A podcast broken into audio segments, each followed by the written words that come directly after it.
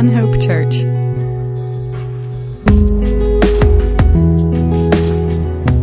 All right, good morning, everyone. Morning. Hopefully, you're doing well. This morning, we're going to continue in our uh, study of the book of Nehemiah. And just a special welcome to each of you, and especially to every, anyone visiting with us today. Make, please make yourself at home. If you need something, please don't hesitate to let us know. And so, we're in, in the book of Nehemiah um, in the Old Testament. And if you have your Bibles or your phone app and want to follow along there, you are more than welcome to. Um, and I just want to give just a little bit of background and history and kind of catch people up to where we are today. So in chapter one, we find Nehemiah um, as cupbearer to King Artaxerxes in the Persian Empire. Um, so he's in modern day um, Iran, and he's a thousand miles from Jerusalem. Um, and he's there as cupbearer to the king, and he is he has that responsibility. And you know, cupbearers were you know close to the king. There's somebody um, you know viewed as trustworthy, but they would obviously taste the wine before giving it to the king.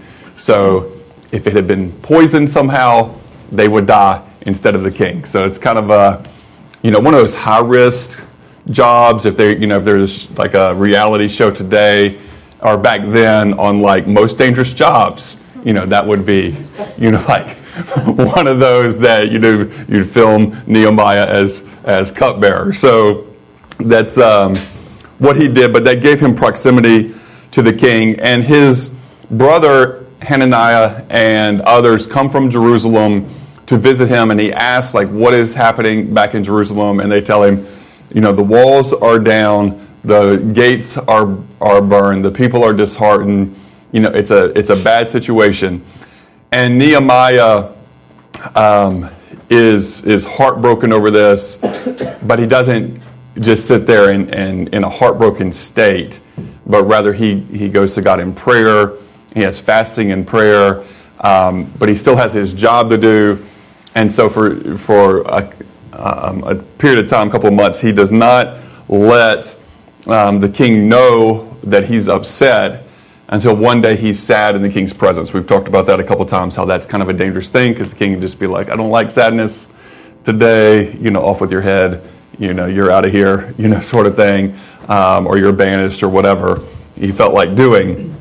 Um, and so the king says, This sadness isn't, you know, you're isn't from sickness. You're not sick. You know, this is a, a, sickness of heart or a sadness of heart. Like what's what's really going on with you? And Nehemiah tells him, um, prays and asks the Lord for help. And then, um, you know, the king asks him, you know, what can I do for you? And he says, basically, let me go back and rebuild, you know, the walls of Jerusalem. Um, and please send me with wood and supplies and what I need. And Nehemiah is granted that request by King Artaxerxes. So he goes back. Now, in that area, remember, you know, you've got a long history of the Israelites. They're in Jerusalem and in that, you know, in that land, and you know, in conflict with various enemies who are kind of, even if they're not doing great, because you know they are also subject to King Artaxerxes, they're at least a little bit happy that the Jewish people are also not doing great and that Jerusalem is in shambles. So it's like, yeah, things aren't super great for us. We're, su- we're subject to this dude too, but you know, look at them up there in Jerusalem and their cities all in shambles and hardly anybody lives there, um, relatively speaking, um, in terms of you know its general population. The walls are down, the, the gates are burned. We're happy. You know, that's they. You know, it's kind of like if even if like if your team is having a bad season, like your team is having a bad season, but but then you know your you know your rival is in a big game and they lose, and you're like, you know, we had a bad year, but I at least had a little bit of joy in seeing my rival team, you know, get crushed and their heart's broken and they lost in the championship game and isn't that sweet? You know sort of thing right? So that's that that's you know kind of you can understand right i'm not saying it's right i'm not saying it's right folks. I'm just saying you can understand. Okay, that's that's what I'm getting at there. Um, so Nehemiah, you know, travels back with his brother, with others, you know, the thousand miles back to Jerusalem, and you know, he he goes out at night, he surveys the situation, then he goes to the leaders and to the people and says, "I have a plan to rebuild this," and they say, "Let's put our hands to the work. You know, let's do it." And so they all start working hard, but then those on the outside start to uh, make threats and you know want to see this work stopped. And then last week we talked about in chapter five, there was a problem on the inside because some of the nobles, some of those with wealth and power, were taking advantage of the situation that there had been famine, that there are taxes that have to be paid to Artaxerxes, and they are, you know, lending um, grain to those who have less um, at a great interest rate. They're holding liens against their property. They're even taking their sons and daughters as you know their, their personal slaves or servants. And Nehemiah finds out about this and he is irate because back in you know in Susa, when Jewish people were under um, you know in slavery, if they ever had the opportunity to redeem them, to buy them, and to give them their freedom, they would do it. And so he's like, you know, back, you know, in the capital, in, in the Persian Empire, we are actively spending our resources to free our brothers and sisters out of this situation. And here, back in Jerusalem, you're just like us, and you're actually doing the same thing that, you know, the, the outsiders would do to us. Like, they're to make you livid right there. It's like, don't you get it? you know, what, what, are you what are you doing here? And so he um, calls the people to repent. And what that means is he calls them to turn from that that wicked practice, to stop it, to make things right, and to turn away from it, and to not do that again. And the people agree to it.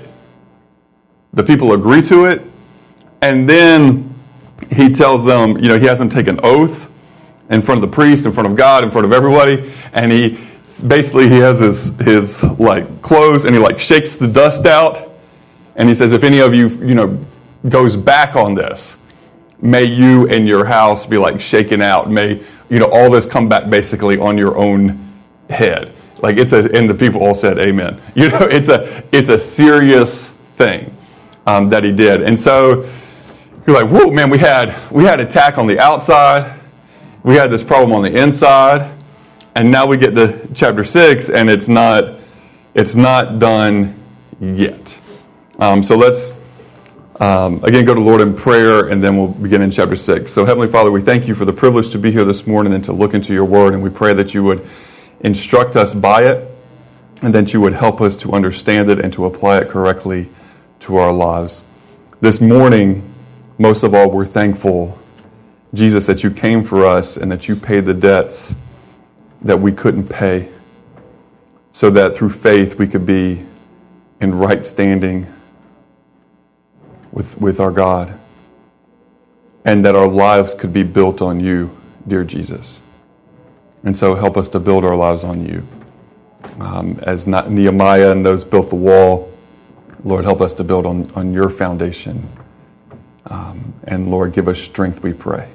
In your name, Jesus. Amen. So, verse chapter 6, verse 1 Now it happened when Sanballat, Tobiah, Geshem the Arab, and the rest of our enemies heard that I had rebuilt the wall and that there were no breaks left in it, though at that time I had not hung the doors and the gates, that Sanballat and Geshem sent to me, saying, Come, let us meet together among the villages in the plain of Ono. But they thought to do me harm. So I sent message to them saying, I'm doing a great work so that I cannot come down. Why should the work cease while, you, while I leave it and go down to you? But they sent me this message four times, and I answered them in the same manner. Now, you know, again, one might think that Sanballat, Tobiah, Geshem, that these, you know, leaders are calling Nehemiah, okay, let's let's make some sort of a, of a deal, some sort of a, of a peace treaty. They, they at least want that sort of appearance.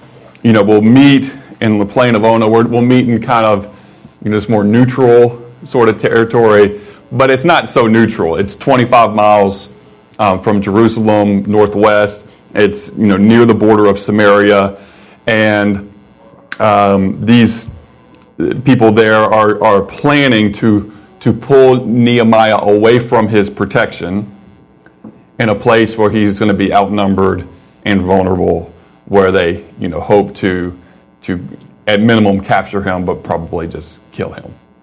You know, it says, but they thought to do me harm. You know, he sees through their their plan, um, and so he says, I can't come down. Why should the work cease while I leave it and go down to you? So again, we've talked about this before. Like you know, he's headed north, but that's still down.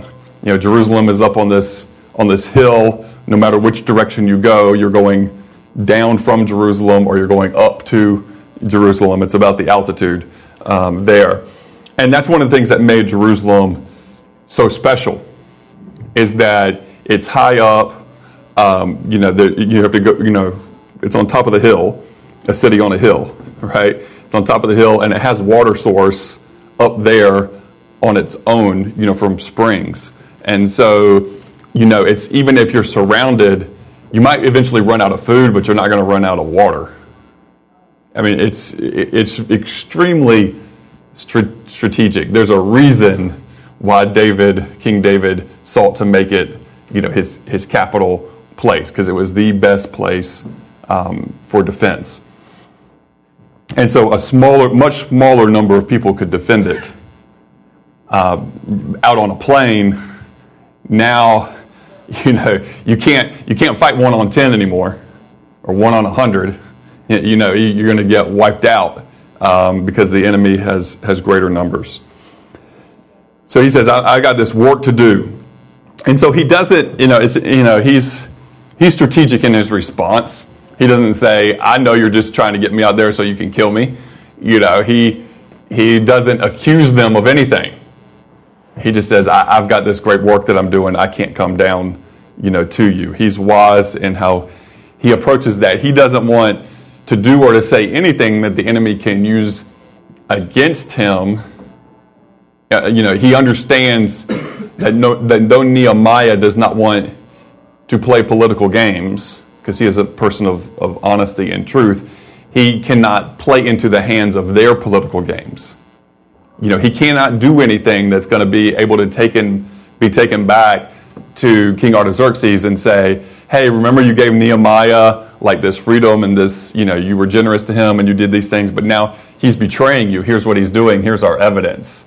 You know, you can't give these people, you can't give these people anything. Not one bit of a question mark. And so he's very careful in how he answers. And that is there's some wisdom in that for us folks. You know, in, in different situations that we're in in life, sometimes um, a, a short answer, a truthful answer, but being wise as to how the other people, other people might want to use your words and being very cautious. Um, and then Sanballat, in verse 5 says, Sanballat sent his servant to me as before the fifth time with an open letter in his hand. In it was written, it was reported among the nations, and Geshem says that you and the Jews plan to rebel.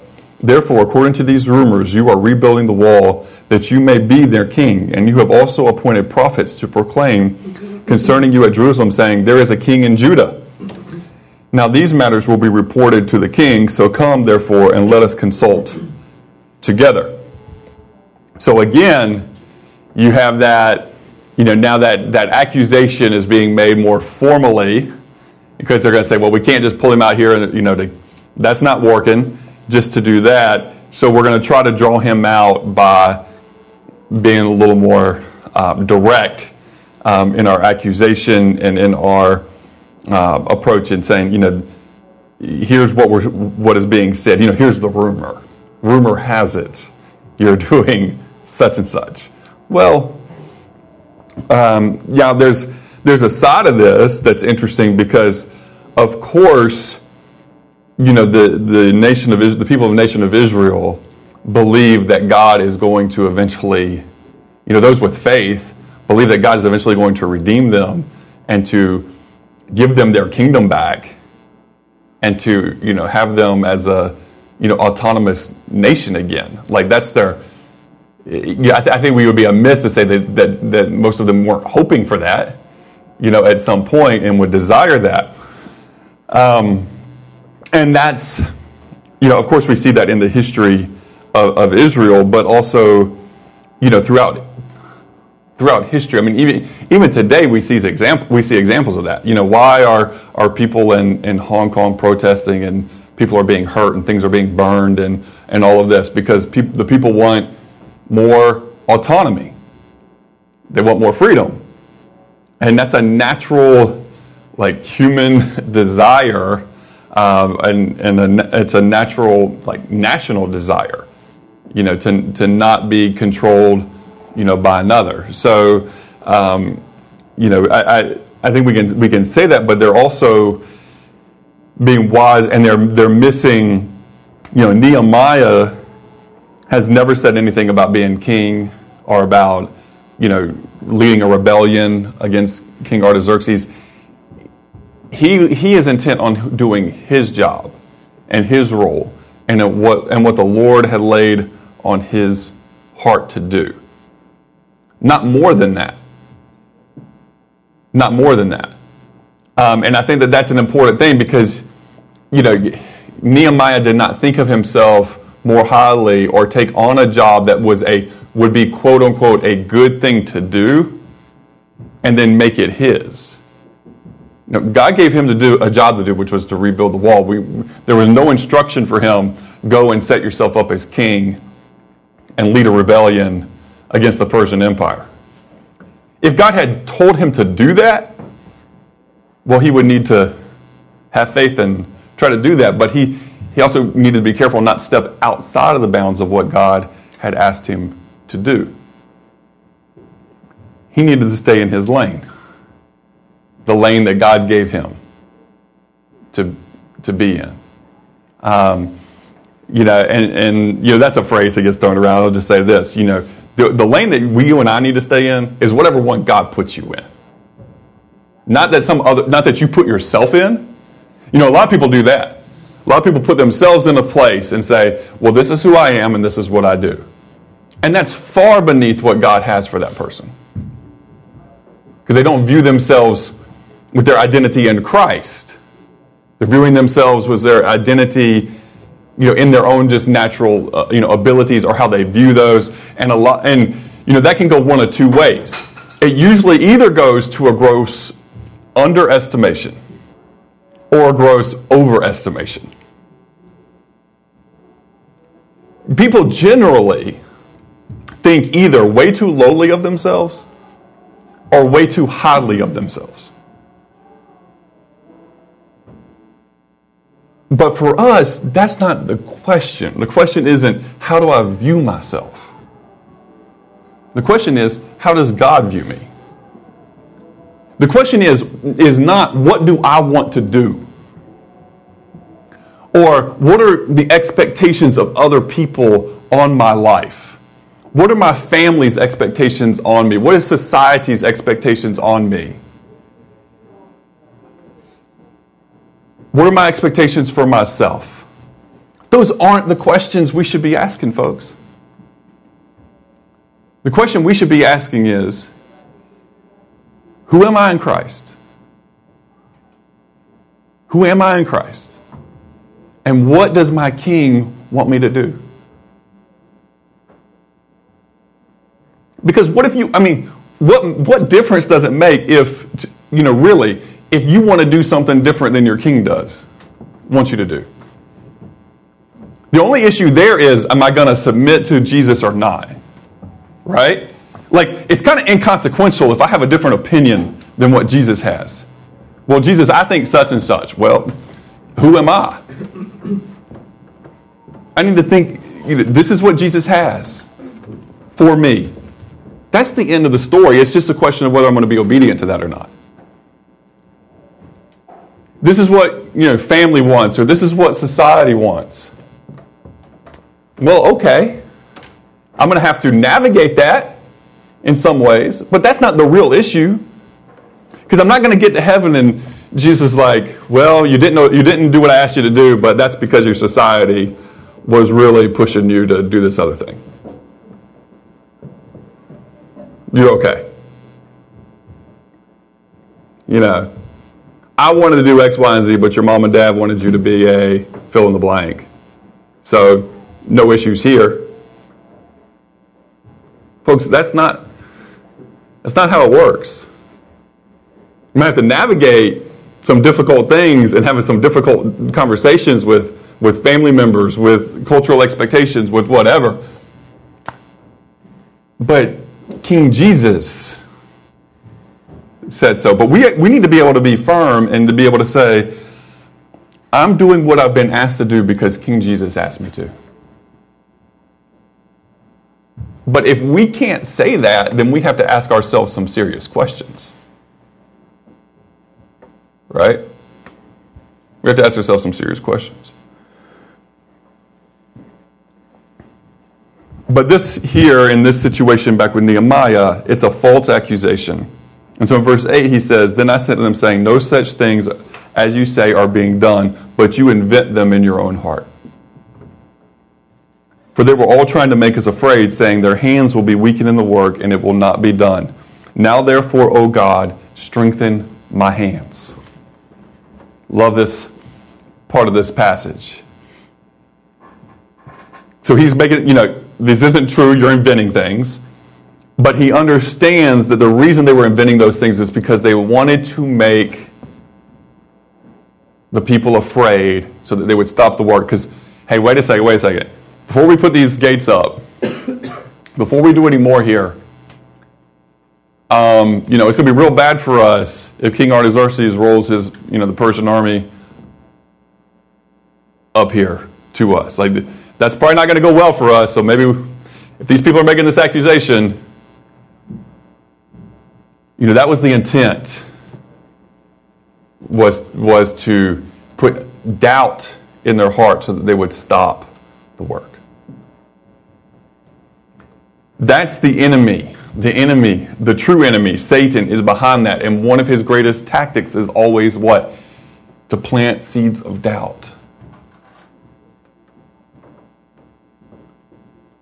Seeds of doubt, such as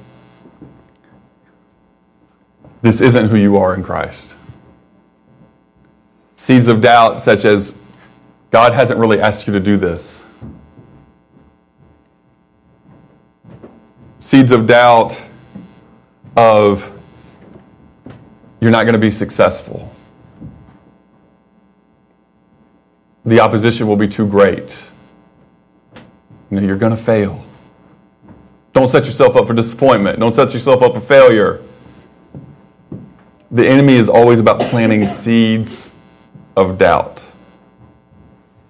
Now, again, we have to be very confident Nehemiah is very confident that he is doing exactly what God had asked him to do. And how is he confident? How is he able to be confident? Number one, he started when the problem arose, when it was brought to him, he did not go, Well, now here's what I need to do to fix everything. That's not what he did. He got on his knees and he prayed and he fasted. And there's a couple of months. I'm not saying he didn't eat for a couple of months, but I'm saying he had periods of fasting throughout those couple of months where he didn't eat anything. And he prayed, and he prayed, and he prayed, and his tears were before God. And then the opportunity came, and he prayed, and he spoke, and God provided. So he's able to say that he asked God what he was supposed to do, and he waited for the Lord's reply, and he heard, and he was obedient to the first steps, and God provided. And so now he's able, when opposition comes to stand, he doesn't have to doubt and question and go, well, maybe God didn't ask me to do this in the first place, because his process at the beginning was right. And this is what happens when we short circuit process. when we're making decisions in life, even if we make the right decision, the enemy is still able to use the seeds of doubt because we know we didn't have the right process and we were too reliant on ourselves. And so then when opposition comes, then we really do question Am I right? Was I right? But if we don't want to deal with that obstacle and trouble back on the front end, we're going to take the right process, which is a lot of prayer, a lot of, of seeking counsel and wisdom from people who love God, because the scripture instructs us to do that as well. If you really want to know, you're going to fast and pray and seek God's face and seek good wisdom and advice. But we largely, as a Christian culture, at least in this country, have lost process. And so, therefore, because we've lost process, the proper process on the front end, and we want to short circuit that because we want to microwave faith, we want it to be ready in 30 seconds, and, and, and then go. That, that's what all the problems come on the back end. And then we act, you know, kind of surprised and shocked when we've made bad decisions, or we, you know, we're like, well, I thought that this was the Lord wanted, but I guess it's, all, you know, then it's obvious it wasn't. Nehemiah, folks, doesn't have to deal with that. One of the things this book is for, it's not just about building a wall. This book is not just about building a wall. It's, it's a process book for, for how you make decisions and how you deal with opposition in life. It's a process book. It gives you a blueprint of somebody who did it right, and you can follow it. If you walk away with just going, man, they built a wall, they had some opposition. Well, okay. I mean, but that's not that's not what we're really trying to trying to get out of this trying to get out of it. This is this is gives us some great instruction for how we are to live life.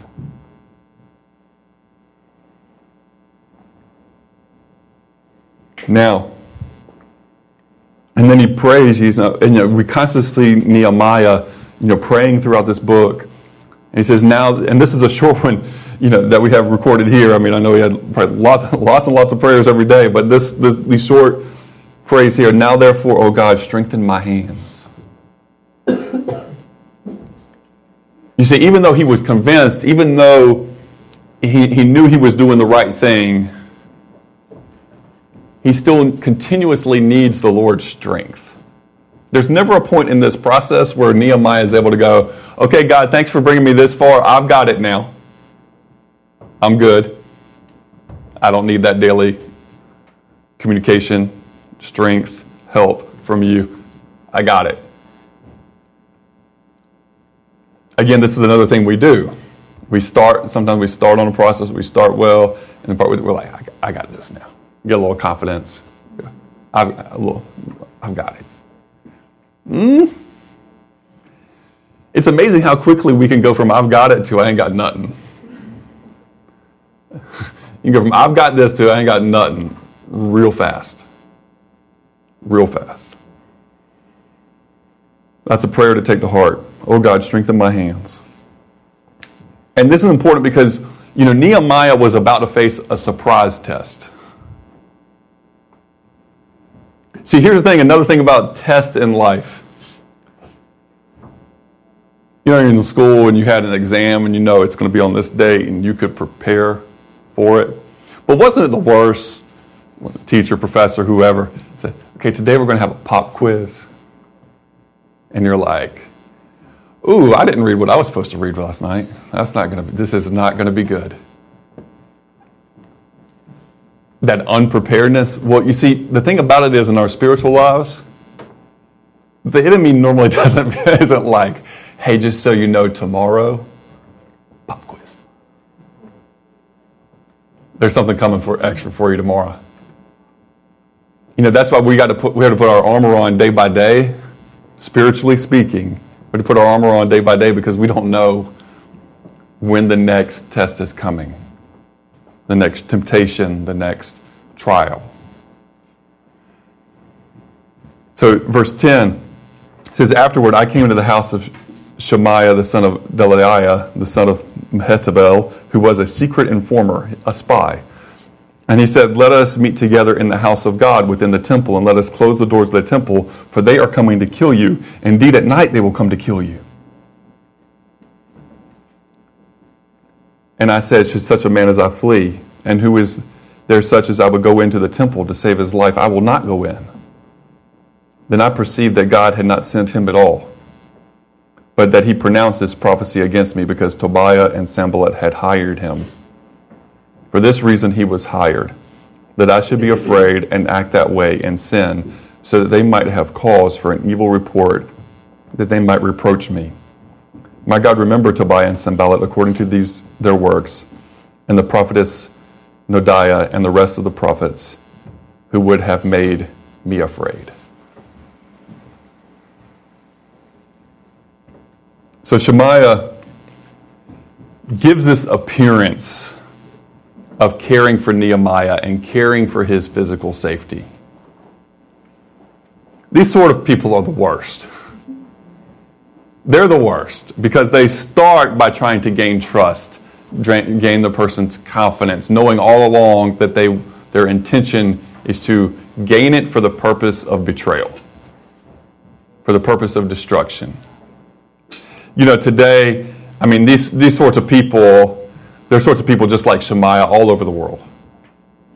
You know, these are the people that go into, you know, poor villages and they go in and talk to a family and say, you know, your, your son or your daughter can come with me to the city and, and we'll provide them education and job and, and all of these things. And, you know, they give money and give gifts, provide food and, you know, appear to be kind to gain that trust for the purpose of what? For the purpose of the destruction, the, the trafficking of that young one. It's, I mean, the, the amount of evil that a human is capable of is unbelievable. Just unbelievable. People like this all over the world, in all times in history that for their own personal gain, that for a buck, will do hideous things. And I kind of wonder with Shemaiah, like, eh, eh, and the curiosity in me is like, what was the price? How much would it take? How much would it take to try to to get him to try to hurt Nehemiah or to hurt anyone? You know, in some places, you know, there's people who will who will literally, you know, kill someone for, for 20 bucks. Yeah, give me $20 and I'll go pull the trigger. There are people, plenty of people in the world who are willing to do that for $20. But then it makes you ask the question, and murder's a pretty high, you know, threshold, right? But in terms of like talking about doing something evil. I mean, that's that one's up there. So there are people who will do it for 20, there are people who do it for 100, 1,000, 10,000, 100,000. But you know, that's something that there should be no number on, that it wouldn't matter how much. But what about other things in life? When we're tempted to make compromise, what's your number? you know, I, would hope that we'd all be able to say honestly before God in their own hearts, like, I don't have a number. Like, there isn't a number at which I, I will intentionally betray my ethics and morality, that I would intentionally hurt someone or intentionally gain an unfair advantage. But you understand, most people have a number, right? Most people have a number where they're going to lie for a certain amount.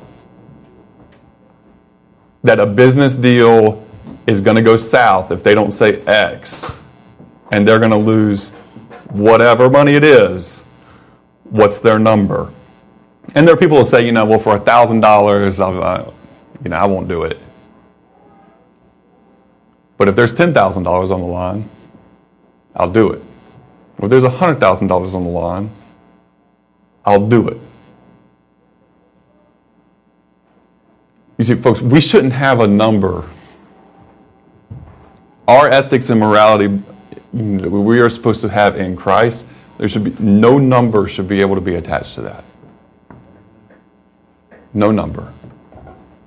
Should not have a number. And we should not have a number. I mean, just, or, or and there should not be any position of power or advancement or anything else in life that we would take that we would have to compromise who we are in Jesus in order to have it. Because at the end of the day, we will always realize not worth it. Not worth it. Not worth it. And you think if you could go back to Shemaiah and ask him at the end of the day, was it worth it? You know, once he's had to stand before God in judgment and go, was it worth it? Not worth it.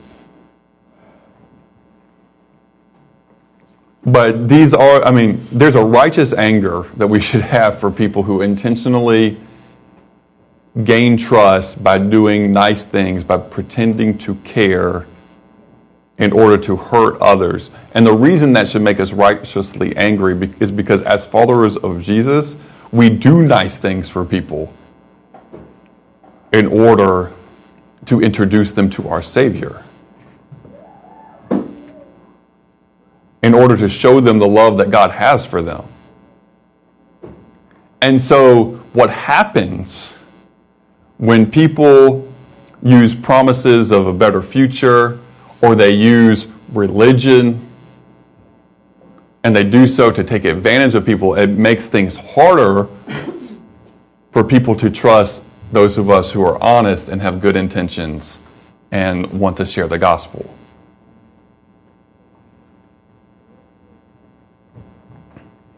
Things have changed, you know, in the you know mountainous um, area that we work in, in in Mexico. But there was a phrase that the people in the mountains had for a long time, and it was don't trust anyone with shoes. They didn't wear shoes, like regular shoes like, like we have. So that was basically a phrase that they had to like, that was kind of their way of saying don't trust outsiders. But it was like, just don't trust anybody that wears shoes. They'd tell their kids, you know, don't trust anybody that wears shoes. Don't, don't worry about what they tell you because people would come up and they would try to take advantage of them, make bad deals with them or go back, you know, make a deal and then go back on it. Well, that kind of makes it harder for people going in, share the gospel. Now, they got to take off their shoes, you know, and go barefoot, you know, or whatever. Like, you, but you, you get my point. Like, it makes things more difficult. makes things more difficult for those with good intentions. Now, there's another. Now, how does Nehemiah know this guy doesn't really care for him, but that it's a trick, it's a trap. Well, and who is there, such as I, who would go into the temple to save his life? The, there's two questions. He first asks, let me go back, begin verse 11. Should such a man as I flee? Number one, he sees that is if I show fear, what's that going to do for the rest of the community? If I show fear, what's that going to do for everybody else? Well, it's going to cause them to have fear. That, that's going to be a huge loss. It's like, I can't do it for that reason, but there's another reason. Should I go in the, in the, the temple to save my life? He can't, like, there's, there's parts of the temple, I think this, in the security part, he can't go into. He's not a Levite. There's, a, there's the book of Numbers, chapters 3 and chapter 18, that, you know, that's not his, again, that's not his role. That's not his place. He can't go in there. He'd be breaking God's law.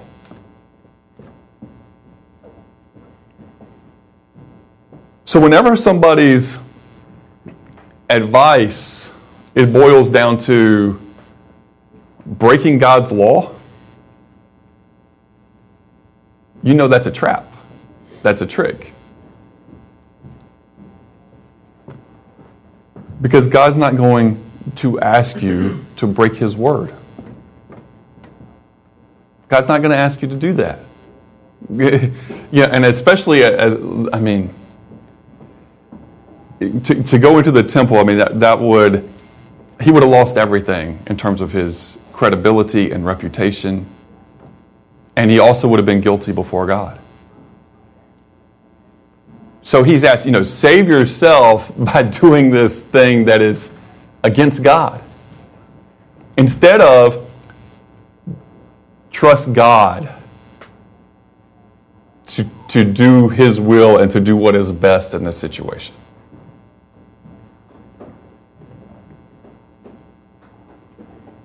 I do think that is one of the things the enemy does to us. Like, again, I, I mean, we've had this, I've, I've talked about this a little bit before, but like naturally, like in some things I'm a risk taker, but in other things I'm not. Like with, I mean, I, you know, I've said this before, like our kids are in the car seats facing backwards longer than most people's are. They are in seats, you know, longer, it's in general, than other people are. Like on the, I, I'm to, you know, if I'm going to err, I'm going to err on the side of caution in some of those things of life. Um, but when it comes to the gospel, to the church, to the kingdom, we need to evaluate risk, but we cannot put risk, like risk avoidance, as our top priority. Obedience has to be our top priority. Now, again, I'm not asking people, don't, don't take any risk in terms of the gospel that God is not asking you to take. I mean, I do think there are people who are like, you know what, I'm just going to go do this, and they don't have, and they haven't done what Nehemiah did in the first chapters.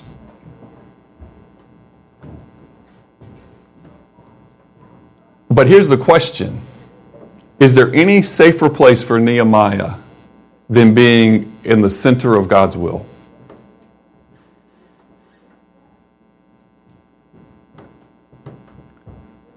You see, on a human perspective, somebody might argue, well, it could have been safer if he had just stayed back in the capital and stayed being cupbearer. And, well, I mean, we already had a risky job. I mean, maybe he's not the best example to use for that. But you, you get what I'm saying. Just like somebody, some his brother going back with him. His brother could have been like, you know, I think I'd like to hang out here for a while. I can have a little shop and do X, whatever.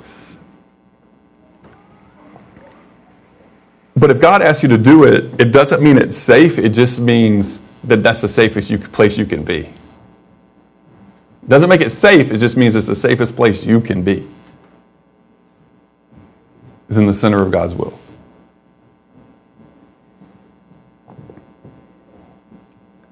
Finish this up, and, and this is about you know what Nehemiah has here in this situation because he had somebody that he was supposed to be able to trust. He is a, he is you know he's of the same people. He's supposed to be a prophet. He's supposed to like check all the boxes of trustworthy. But as soon as he is asked to do something that is going to hurt the people and it is contrary to the will of God, to the, to the law of God. Nehemiah has this discernment. And that's the key word. He has discernment to understand that this is a law, that this is a trap. Philippians chapter 1, verses 9 through 11. And this I pray that your love may abound still more and more in knowledge and all discernment so there's knowledge and then appropriately using knowledge, discernment. That you may approve the things that are excellent, that you may be sincere and without offense until the day of Christ, being filled with the fruits of righteousness which are by Jesus Christ to the glory and praise of God.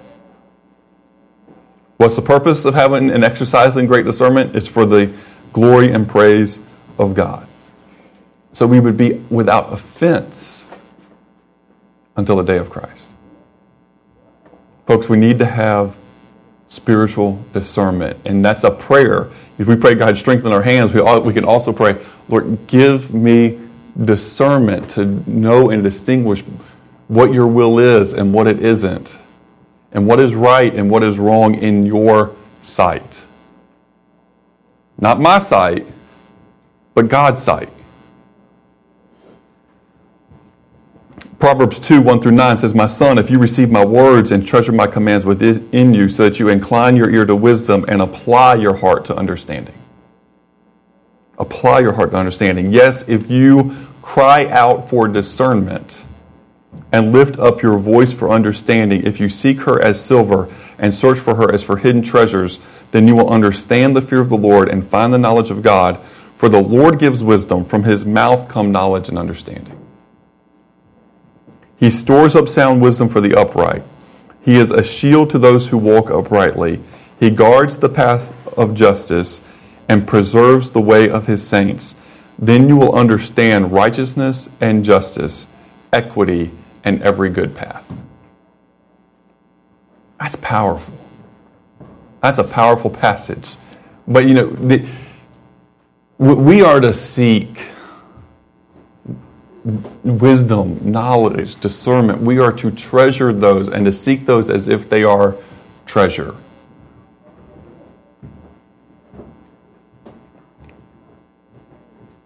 And, and I think, you know, we, we live in a time, I don't, I don't think we live in a time, I know we live in a time, it's factual that we live in a time where there is more information and more noise than at any point in human history. I mean, the amount of, of just information that is being produced on a daily basis is impossible for anybody to keep up with. It's just so much. Does that make us actually more knowledgeable? Does that actually make us more wise or give us greater discernment? In general, the answer to that is no because we're not making necessarily the best choices about what of all of that information and all of that data that we are putting actually into our heads, into our brains. And so one of the things I think we have to do that's a little bit different. I mean, there's always been junk that's been available for people in every culture, in every time, right? But it was a limited amount, a little bit easier to say, this is quality and this is not quality. This is going to lead you to wisdom and understanding, and this is foolishness. But now, with stuff eh, you know, everywhere, we need more discernment than people I think needed in the past. We actually need more discernment because there's just a lot more out there. We also need some discernment and discipline. Like, what am I taking in that's good, that's quality, that's going to make me more like Jesus? And what is just, I'm relaxing and it's mind numbing and I'm just kind of here. And, and what do those what do those percentages look like? And, and I'm just asking myself that question. I'm asking all of us that question this morning. So, if I have for every 10 hours of stuff that I read, where articles, face, you know, social media, Facebook, the Bible, other books, TV, TV that I see, like just everything that is media of some form. If I've got 10 hours, what percent of it helps me to be more like Jesus? What percent of it is neutral and what percent of it is harmful? Well, what if we started keeping a little bit of track of that and evaluating that? I guess the yeah, I guess the question again the question that I have yeah, I guess the question that I have to ask myself, and we should ask that, is like, would I want everybody to know that? Like, would I post that as my status, Facebook status, or Instagram, or whatever, or would I wear a T-shirt that said 10 hours one hour good, eight hours mind numbing, one hour negative. Like, would I want to wear that shirt? You know, and, and so I think we need to ask ourselves that question. Because when we're doing the things the Lord wants us to do, it it's amazing the capacity. Verse 15 So the wall was finished on the 25th day of Elul in 52 days.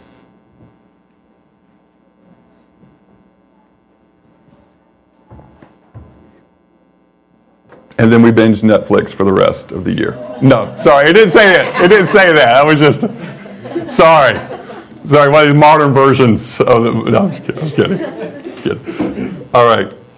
And it happened when all our enemies heard of it, and all the nations around us saw these things, that they were very disheartened in their own eyes, for they perceived that this work was done by our God.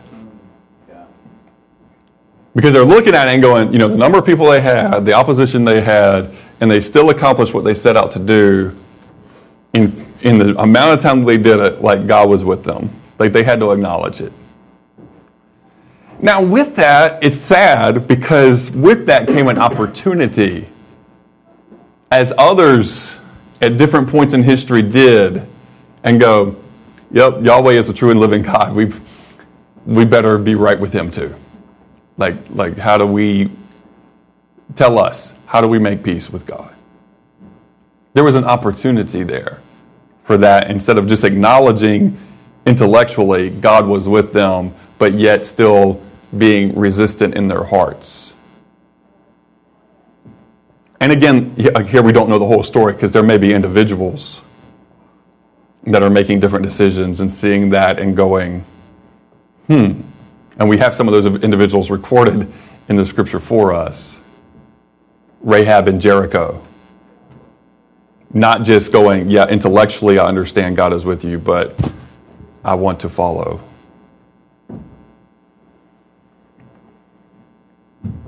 And in those days, verse 17 through 19, we'll finish here shortly. And in those days, the nobles of Judah sent many letters to Tobiah, and the letters of Tobiah came to them, for many in Judah were pledged to him because he was the son-in-law of Shechaniah, the son of Arah, the son of Jehohanan, had married the daughter of Meshullam, the son of Berechiah. So basically, there's like familial reasons why people are loyal to somebody they shouldn't be loyal to. And also, they reported his good deeds before me and reported my words to him. And Tobiah um, sent letters to frighten me. So again, you know, like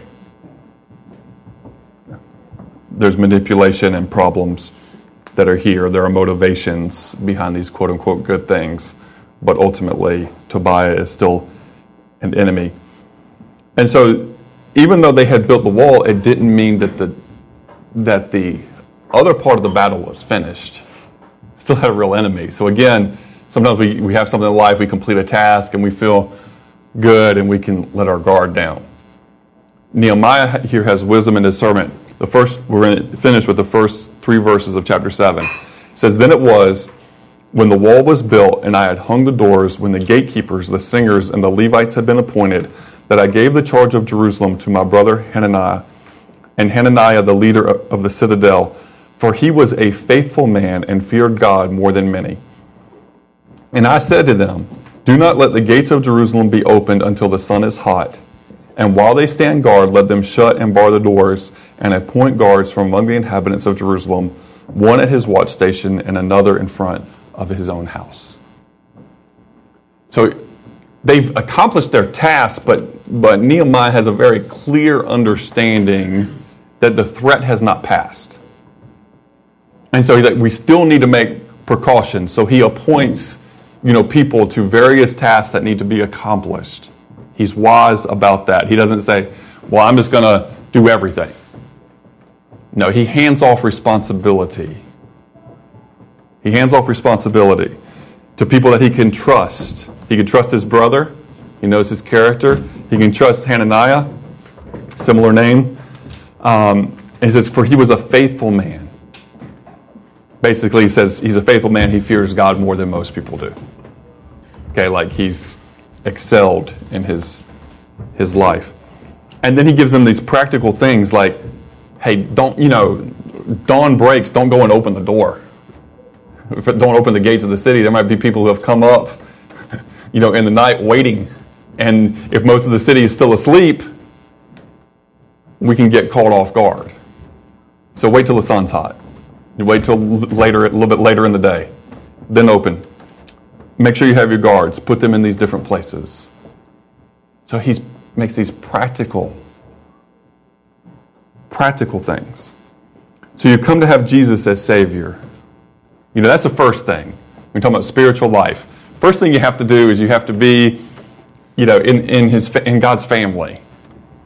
I mean, first thing you have to do is is humble yourself, repent, turn, believe in Jesus. Say, you know, Lord, forgive me, I'm a sinner. Like, that's where it starts. Like, we're born again, we're made a new creation. But that's not the end of the story.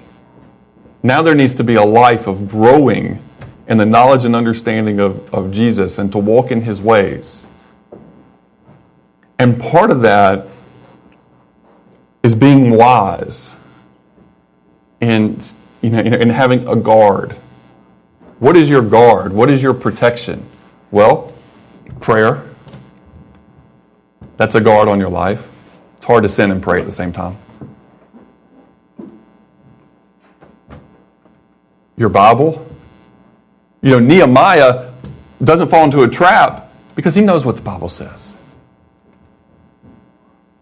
So your Bible is a guard the Holy Spirit, we have an advantage that they didn't have in the Old Testament. You believe in Jesus, God through the Holy Spirit comes and makes his home within you and indwells you. You have the conviction of the Holy Spirit, the help of the Holy Spirit, the power of the Holy Spirit. Boom, you have access to that from within. That's awesome. You've got the church, other people in your life that if you are in community with and connected to, and you give permission for people to give accountability then that's a guard. You can, you know, we have a trust that other people are going to help protect us when we are open with them. And we're also making a commitment to guard those other people. Like, I'm going to help guard you, and you're going to help guard me. Now, again, that's not something when if that's when that's like forced, that becomes kind of cultish. That's kind of weird. We don't we don't do that, right? But you know, we should voluntarily open up and say, look,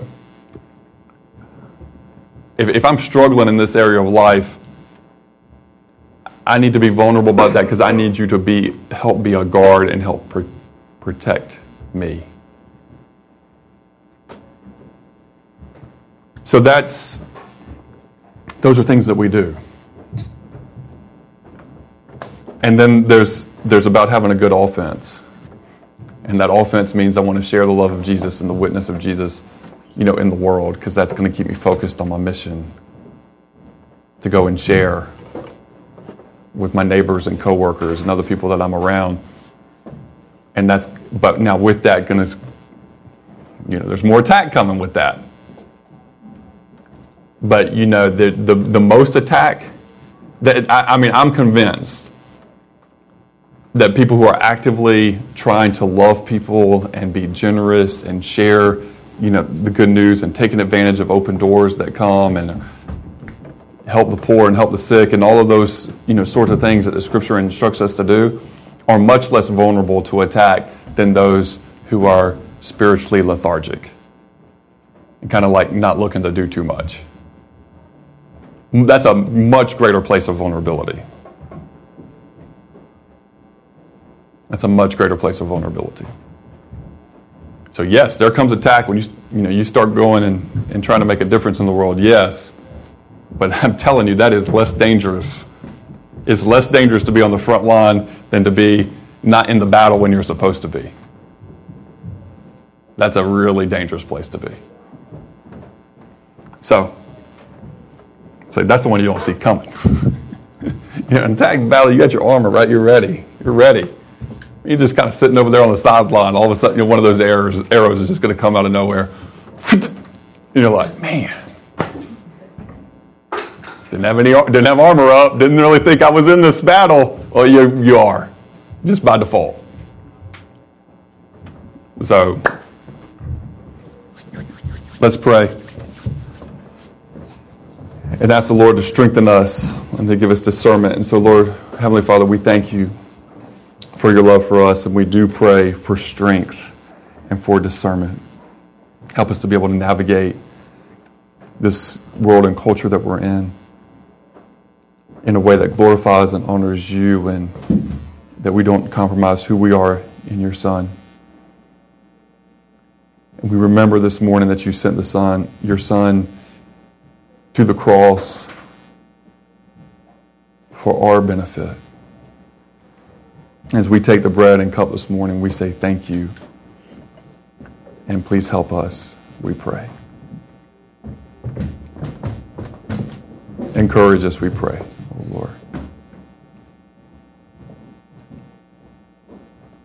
Help us to build our lives on you, dear Jesus.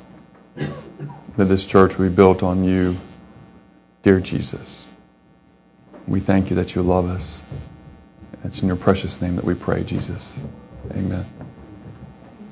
We have our um, short open time this morning, and if you have scripture to read, a song to request, um, a prayer to pray, just asking this this time that the focus is on Jesus and what He's done for us. And um, if you need anything um, to talk about in, in, your in your life, just please uh, stay a, a, little bit after, and, and we'll be happy to, to speak with you and pray with you as long as you need.